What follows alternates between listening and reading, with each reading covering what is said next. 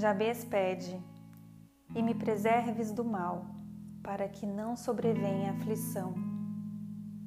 É fato comprovado que o sucesso traz consigo experiência de fracasso também.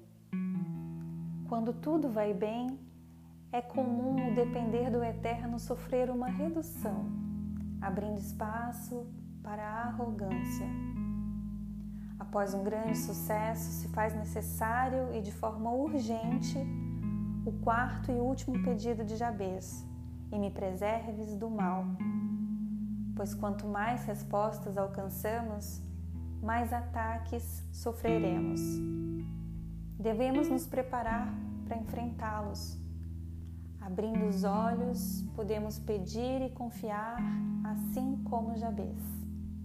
Caminhando nessa verdade, nos sentimos incentivados a desfrutar.